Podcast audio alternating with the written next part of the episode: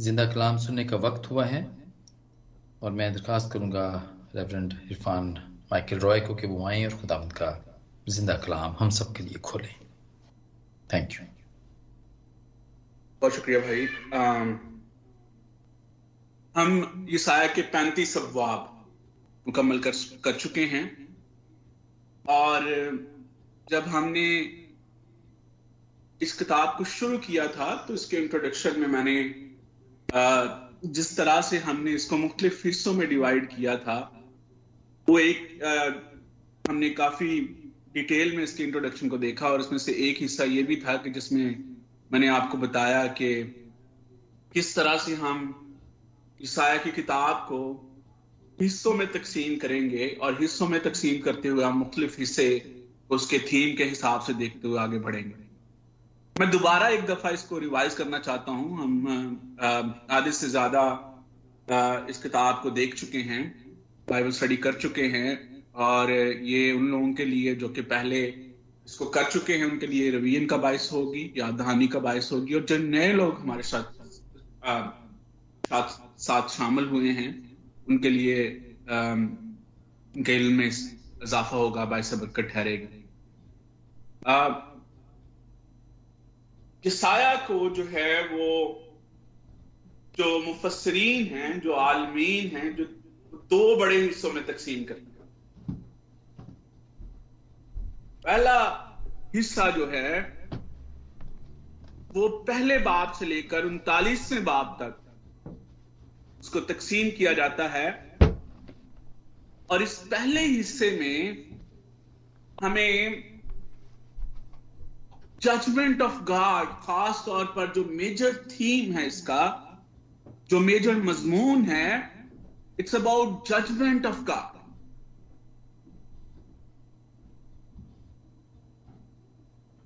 it reflects that God is sitting on his throne, और वो अपने तख्त पर बैठा हुआ, इस दुनिया पर हुक्मरान है और खुदा की हुक्मरानी का जो जजमेंट का एस्पेक्ट है, उसको खास तौर पर इस हिस्से में जो है वो खास तौर पर पेश किया गया।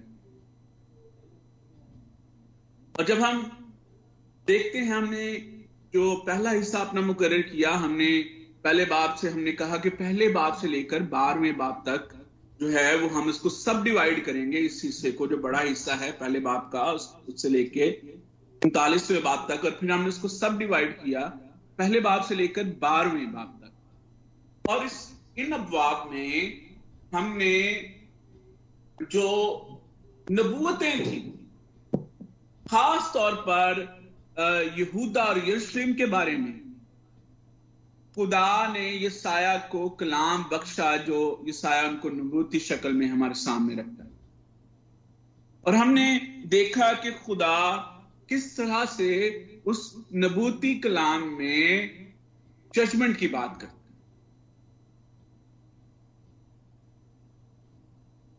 उसके बाद जो हमारा अगला हिस्सा था, तेरहवें बाप से लेकर सताइसवें बाप तक उसमें हमें कुछ प्रोमिस नज़र आते हैं वार्निंग्स नज़र आती खुदा अपने लोगों को इंतबाह करता है और उसके साथ साथ खुदा वादे भी करता है। और हमने देखा कि जहाँ जहाँ पर खुदा ने लोगों को वार्निंग्स दी उसके साथ साथ हमें प्रोमिस भी मिलते हैं। और हमने बड़ी तफसील में देखा कि कुछ आ, आ, प्रोमिस जो हैं ये आ, इनका ताल्लुक जो है वो खुदा ने वो वादे फौरी पूरे किए। कुछ वादे ऐसे थे जो कि हमें मुस्तकिल में करीब में पूरे होते हुए नज़र आए। और कुछ ऐसे वादे भी हैं जिनका ताल्लुक जो है वो एस्कटोलॉजी के साथ है आखिरत के साथ है। और खुदा अपने वो वादे आखिरत में पूरे करें। पहला हिस्सा जो कि पहले बाप से लेकर बारहवें बाप तक मुश्तमिल है, उसमें खास तौर पर यहूदा और यरूशलेम के बारे में जो खुदा की नबूतें हैं, हमें उसका ज़िक्र मिलता है और उसको खास तौर पर जजमेंट के हवाले से, खुदा की हुक्मरानी के हवाले से वहाँ पर बात होती नज़र आती है। उसके बाद जो दूसरा हिस्सा है, वो तेरहवें बाप से लेकर सतारवें बाप तक है और उसमें फॉरन जो नेशन थी, जो यहूदा और यरूशलेम के इर्द गिर्द दूसरी कौम बात थी, उनको भी इस प्रोफेसिस में शामिल किया गया और फिर तीसरा हिस्सा, जो कि वार्निंग और प्रोमिस पर मुश्तमिल है, जो कि तेरहवें बाप से लेकर सताइसवें बाप तक, और तीसरा हिस्सा, जो कि अट्ठाईसवें बाप से पैंतीसवें बाप तक है, वो वार्निंग और प्रोमिस पर मुश्तमिल है। फिर ये जो अगला हिस्सा हम स्टार्ट करने वाले हैं, छत्तीसवें बाप से लेकर उनतालीसवां बाप, इसमें खास तौर पर खुदा की जजमेंट को उसकी उसकी हुक्मरानी को हिस्टोरिकल पॉइंट ऑफ़ व्यू से पेश किया गया है। कि खुदा किस तरह से हिस्ट्री में जो बातें जो नबूतें यहाँ पर खुदा कर रहा है जिन बातों का जिन वार्निंग का जिन प्रोमिस का खुदा इन इस इन, इन हिस्सों में ज़िक्र कर रहा है इन अफवाब में ज़िक्र कर रहा है हम अब उसकी एक आप ये कह लें कि हिस्टोरिकल कंप्लीशन देखेंगे। जो बड़े मजमून हमने यहाँ पर देखे इस हिस्से में, वो खुदा की पाकिजगी, खुदा की रास्तबाजी, उसके जस्टिस को हमने देखा, हमने कमनेंट्स को देखा कि वो अहद का खुदा है और किस तरह से उसने अपने कवानी अहद जो है वो लोगों के साथ कायम किए। खास तौर पर हमने ये देखा कि खुदा की जो पाकिजगी की खूबी है, उसकी जो रास्तबाजी की खूबी है, उसका जो इंसाफ की खूबी है, इन खूबियों के साथ वो इस दुनिया पर रूल करता है गवर्न करता है। और ये खूबियाँ, ये करेक्टरिस्टिक्स ये विर्चुअस जो हैं ये उस गवर्नमेंट के लिए, जो कि खुदा की गवर्नमेंट है, ये उसके लिए बहुत ज़रूरी है। Holiness righteousness and justice are the virtues जिन, जिनके वसीले से खुदा इस दुनिया को गवर्न करता है। और खासतौर पर जो मेन यहाँ पर हम खुदा की, खुदा को, की हुक्मरानी को देखते हैं, ये साया को जब खुदा अपनी खिदमत के लिए बुलाता है छड़े बाब में तो ये साया खुदा के तख्त को देखते हैं। Sitting on on a throne throne of judgement जहाँ पर वो बैठकर जो है वो इस पूरी पूरी कायनात को, पूरी दुनिया को गवर्न करता है। The this is the basic a shorter introduction of this this section from chapter 1 to chapter 39 इसके बाद जब हम चैप्टर 39 को खत्म करते हैं तो इसका अगला हिस्सा, अगली डिवीज़न इस किताब की शुरू होती है। पहली हिस्से में हम जजमेंट ऑफ़ गॉड को देखते हैं, और जब खुदा इंसाफ करता है, जब खुदा अदालत करता है तो जिस तरह से हमने ये साया के पैटर्न को देखा, और फिर इन हिस्सों में हमें खुलकर ये पैटर्न हमारे सामने आता है कि जब खुदा जज करता है, खुदा इंसाफ करता है, उसके साथ साथ खुदा कंसोल भी करता है। वो कंफर्ट भी करता है। दैट ये खुदा का खासा है, ये खुदा की खूबी है। जिस तरह से हमने पहले देखा कि जो सब डिवीज़न थी, अट्ठाईसवें बाप से लेकर पैंतीसवें बाप तक, वहाँ पर खुदा ने जब वार्निंग्स दी थ्रेट किया। उसके साथ साथ लोगों के साथ प्रोमिस भी किए। और यहाँ पर भी हमें जब जजमेंट की बात होती नज़र आती है, पिछले हिस्से में, अगला जो हिस्सा है, इसमें हमें कंफर्ट की बात होती नज़र आती है। In God comforts his people through the redemptive work.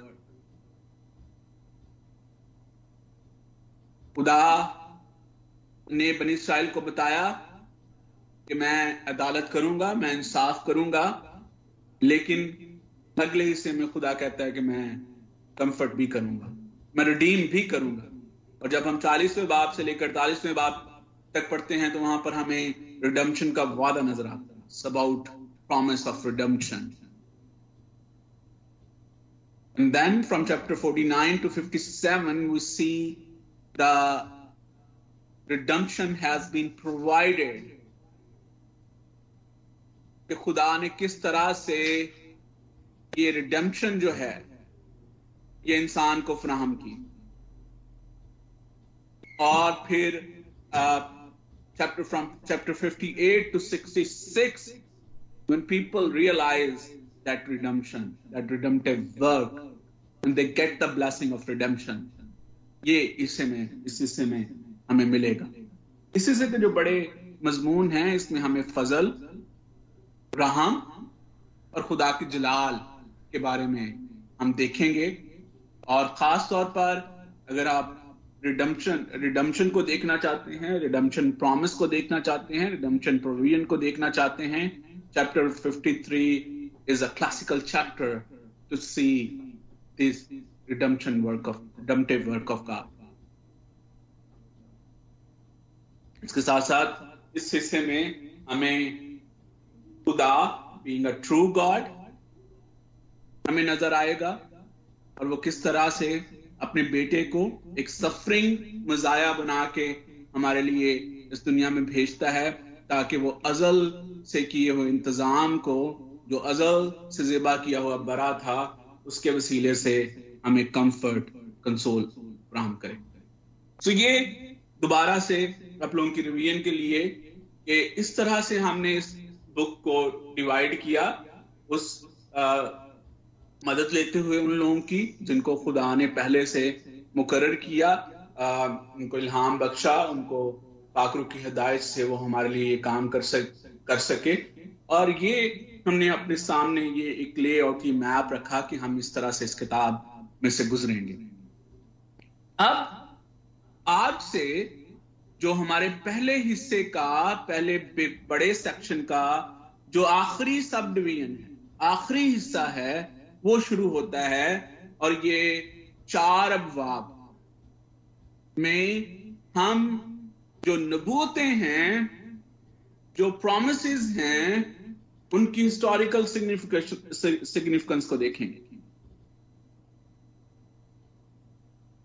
और यहाँ पर एक तारीखी वाक्य से इस बाप का इस हिस्से का आगाज़ होता है। और वो तारीखी वाक्य इस तरह से है कि असूर जिसको हमने पिछले हिस्से में देखा बड़ी डिटेल के साथ असूर को हम देखते रहे हैं कि किस तरह से खुदा के, जजमेंट के प्लान में असूर जो है वो किस तरह से खुदा असूर को इस्तेमाल करता रहा हमने ये सारा कुछ देखा। और अब असूरी जो हैं ये यहूदा को, यरूशलेम को धमकाते ये जो यहाँ पर, ये ये हिस्टोरिकल एक आप कह लें कि नरेशन यहाँ पर मौजूद है। इसका ज़िक्र हमें दूसरी सलातीन और उसके अठारहवें बाब में भी इसका ज़िक्र मिलता है। और शायद ये साया ने इसको शॉर्ट करके बयान किया है। अगर आप इसको डिटेल में पढ़ना चाहते हैं, आप सलातीन, दूसरी सलातीन, उसके अठारहवें बाब को आप पढ़ें। और वहाँ पर हमें और भी तफसील के साथ, इस वाक्य का पता चलता है। और जब ये साया यहाँ पर रब शाकी के बारे में बताता है कि रब शाकी ने चढ़ाई, शाह सूर ने, सनहरब ने चढ़ाई की, और जितने इस जनूब मगरबी हिस्से में जो भी बगावत थी, उसको कुचला, अब रब शाकी जो है, वो यरूशलेम की तरफ़ आता और वो आकर जो है, वो बादशाह को धमकाता है। जब हम दूसरी सलातीन उसके अठारहवें बात को पढ़ते हैं तो वहाँ पर पता चलता है कि हिस्किया बादशाह, जो कि उस वक्त का यहूदा का बादशाह था, उसने शाह रसूल के सामने सर तस्लीम खम किया और उसे एक भारा, भारी हरजाना अदा करना पड़ा।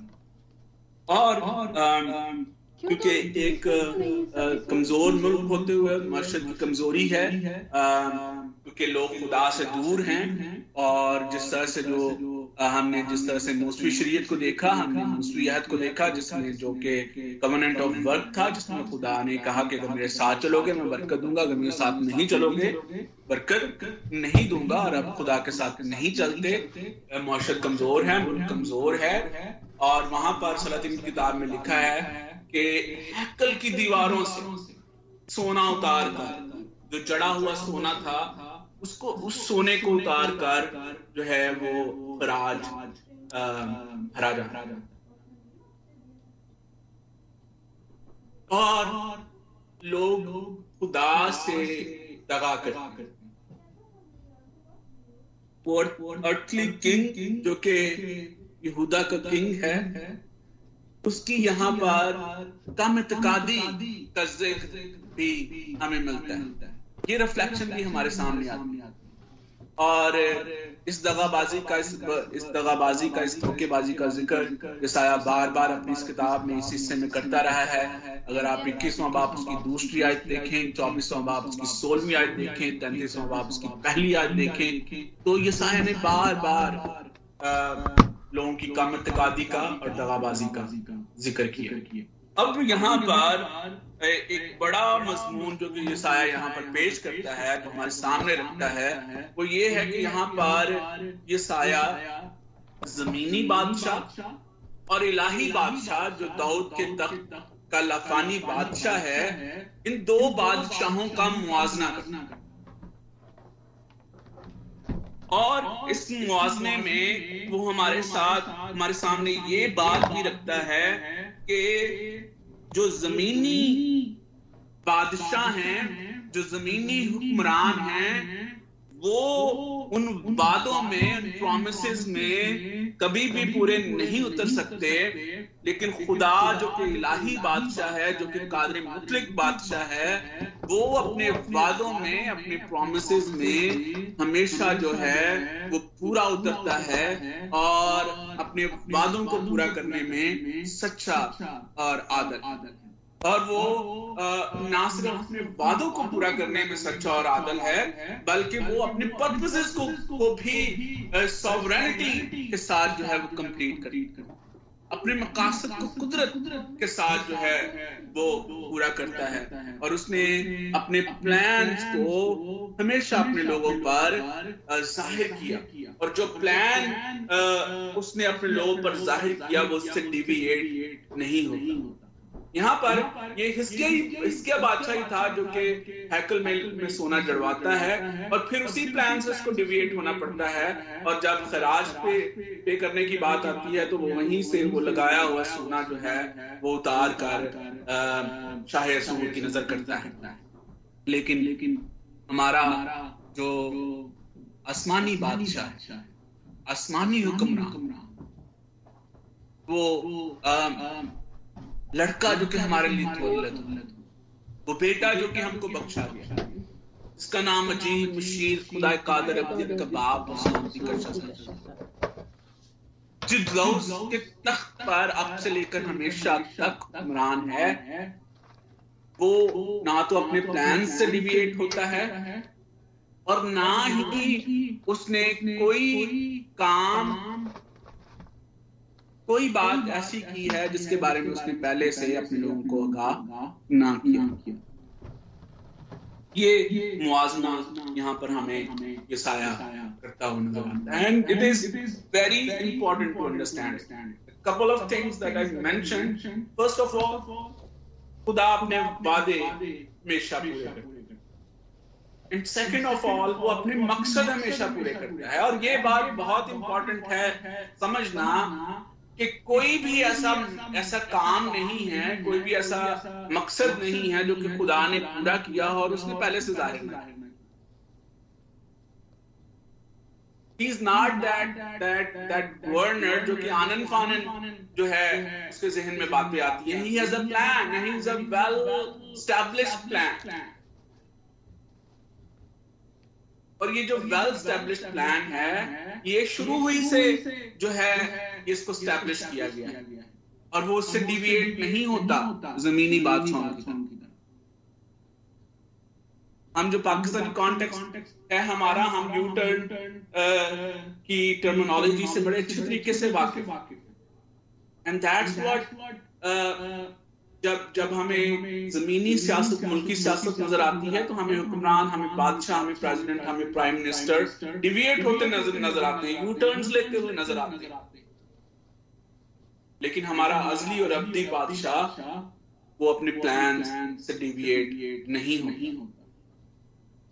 और ये प्लान जिसने हमेशा पहले से ही अपने लोगों के सामने रहे जब हम हमने देखा पहले बारह बाब में कि खुदा खुदा के बारे में प्रोफेसिस हैं मशीन गोइयाँ हैं नबूतें हैं और यहाँ पर हम देखते हैं कि खुदा यहूदा को बताता है कि खुदा का फजल इलाही बादशाह की सूरत में दुनिया पर फतह हासिल खुदा अपने फजल को उस इलाही बादशाह के वसीले से दुनिया पर ज़ाहिर करें। और ये ना सिर्फ़ यहूदा इस फजल से फैजियाबी हासिल करेगा ना सिर्फ़ यहूदा और यरूशलेम इस इस बादशाह की गवर्नमेंट में हैं बल्कि जब इन हम इन अफवाब को पढ़ते हैं बारहवें बाब तक हम देखते हैं कि खुदा दूसरी कौमों को इवन वो लोग जो कि खुदा के खिलाफ हैं वो उनको भी इस फजल में शामिल कर And that's the beauty of this king. कि जो कोई भी उसके पास आता है जो कोई भी उस पर ईमान रखता है वो उसे अपनी सल्तनत में शामिल करता है। फिर इसी मजमून को हम डेवलप होता हुआ देखते हैं आगे कई तेरहवें बाप से सताइसवें बाप तक कि खुदा कादर मुतलिक बादशाह की सीयत से पूरी दुनिया पर हुक्मरानी करता है। पुराना नामा ही हमें ये बात हमारे सामने क्लियर कर देता है खास तौर ईसाई की किताब कि he is not he is not only the king of Jews बल्कि उसकी किंगडम में सारी कौमें जो हैं वो शामिल बहुत सारे लोग जो कि ये समझते हैं कि पुराने आदम में खुदा जो है वो सिर्फ़ इसराइल तक महदूद नज़र आता है। ये बात उनके लिए काबिल गौर होनी चाहिए कि खुदा ईसाया की किताब में ये बात बहुत वाजे तौर पे हमारे सामने रखता है कि वो ना सिर्फ़ इसराइलियों का खुदा है, बल्कि वो सारी कौमों का खुदा है। वो ना सिर्फ़ इसराइलियों का किंग है, बल्कि वो सारी कौमों का किंग है। और पुराने दामे में ही खुदा ने इस बात को वाजे कर दिया और वो भी असूर शाम जो कि ईसाया जिनके बारे में बार बार कहता है कि वो खुदा के दुश्मन हैं। खुदा ने उनमें से भी उनको जो कि सहीऊन इशारा के मुसाफिर हैं उनको भी अपने इस किंगडम में शामिल शामिल और फिर अट्ठाईसवीं से पैंतीसवें बाब में जहाँ पर हमें छह अफसोस भी हमने देखे, यहाँ पर खास तौर पर खुदा की हुक्मरानी को, यहूदा और उसके साथ साथ मिसर और सूर के तनाजुर में पेश किया और बताया गया है कि किस तरह माजी, हाल और मुस्तकबिल तारीखी तौर पर खुदा, माजी, हाल और मुस्तकबिल में इस दुनिया में जो है वो हुक्मरानी करता हुआ। नज़र आ नज़र आ अब तक तक पैंतीस अफवाब में खुदा ने ईसाया के हवाले से नबूती पैगाम अपने लोगों तक पहुँचाया क्या ये नबूतें तारीखी तौर पर तकमील पाती हैं। जिनका ज़िक्र हमें यहाँ पर मिलता है।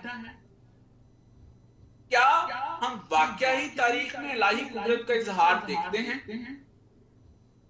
क्या तारीख ज़ाहिर करती है कि खुदा वाकई काबिल मुतलिक है?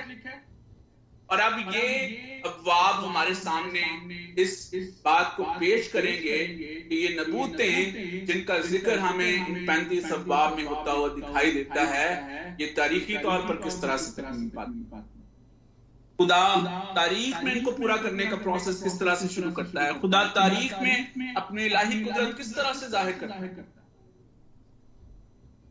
वो अपनी सॉवरेनिटी को तारीख में किस तरह से ज़ाहिर करता है? और इस बाप का आगाज़ कुछ नामों से और कुछ जगहों से होता है। पहली आयत और इसके बादशाह की सल्तनत के चौदहवें वर्ष शुरू हुआ कि शाह असूर सनखिरब ने यहूदा के सब तहसीलदार शहरों पर चढ़ाई की और उनको ले लिया। और शाह असूर ने रबशाकी को एक बड़े लश्कर के साथ लकीस से हिस्किया के पास यरूशलेम को भेजा और उसने ऊपर के तालाब की नाली पर धोबियों के मैदान की राह में मुकाम किया। मैंने पच्चीस हज़ार दे दे कोई है तो? खुदा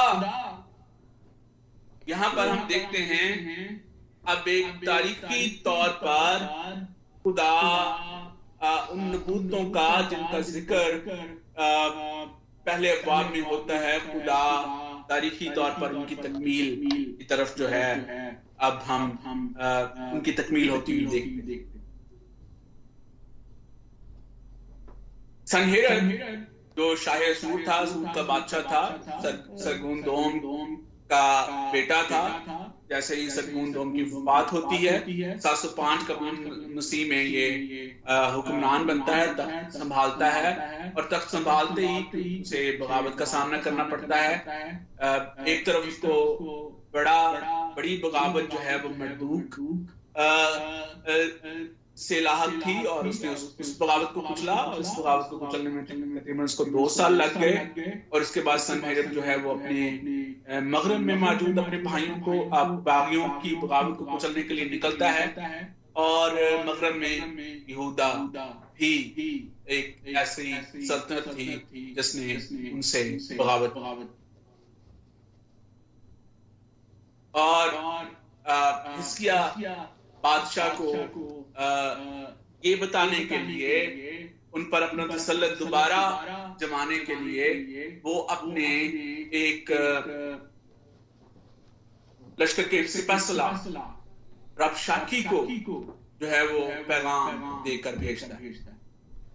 और की यहाँ पर हमें तकरीरें नज़र आती हैं क्योंकि उसने वहाँ पर जाकर की। और इन तकरीरों से इसकिया बादशाह और उसके जितने भी उसके उसके, उसके शाही जितने भी लोग थे वो इस कदर खौफजदा हो जाते हैं कि इसकिया बादशाह जो है वो सन नीरब को जो है वो भारी राज देकर उसको अपनी जान बचानी बचानी ईसाया इन वाक्य का इंतराज नहीं करता लेकिन अगर आप दूसरी सलातीन को देखें उसके अठारहवें बात को देखें तो वहाँ पर इन बात का इन बातों का इंतराज मौजूद ईसाया शायद ओवरलुक करता है।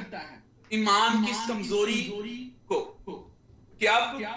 यारो मददगार हैं। ईमान और इसकी इसकी वजह क्या है? इसकी वजह ईमान की कमज़ोरी। यहाँ पर मसला ये नहीं है कि खुदा उनकी मदद के लिए मौजूद नहीं है बल्कि मसला ये है कि खुदा पर इन्हसार और भरोसे की कमी ईमान की कमी ईमान की कमज़ोरी का शिकार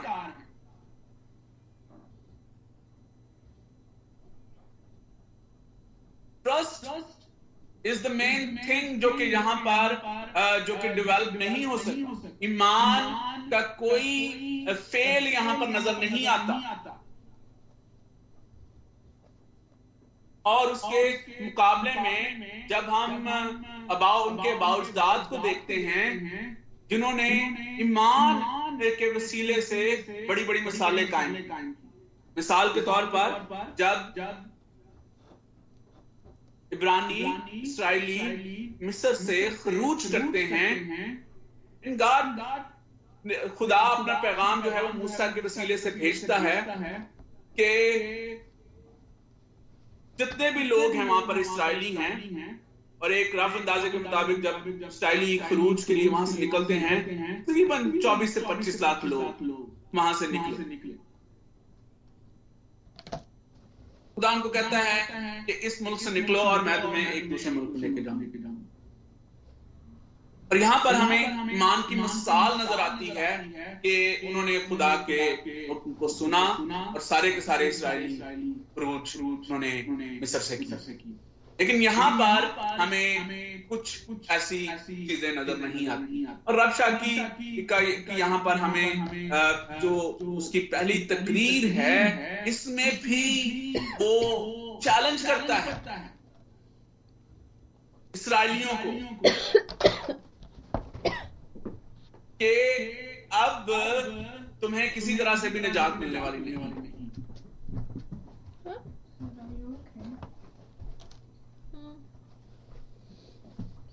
और इस इस जगह पर जहाँ पर आप शाकी क्याम करता है इसका जो हिस्टोरिकल जो जो इसके इसका कॉन्टेक्स्ट है ये बड़ा है हमें। कितने लोगों को ये इस जगह के हिस्टोरिकल कॉन्टेक्स्ट के बारे में याद? आप लोगों से पानी नहीं पूछती। इसी किताब में इस जगह का ज़िक्र पहले कहाँ कहाँ? हमें तो नहीं याद भाई। किसी को याद है वो बता सकता है अपना माइक खोल के। पापा चलो जो तुसी लिखे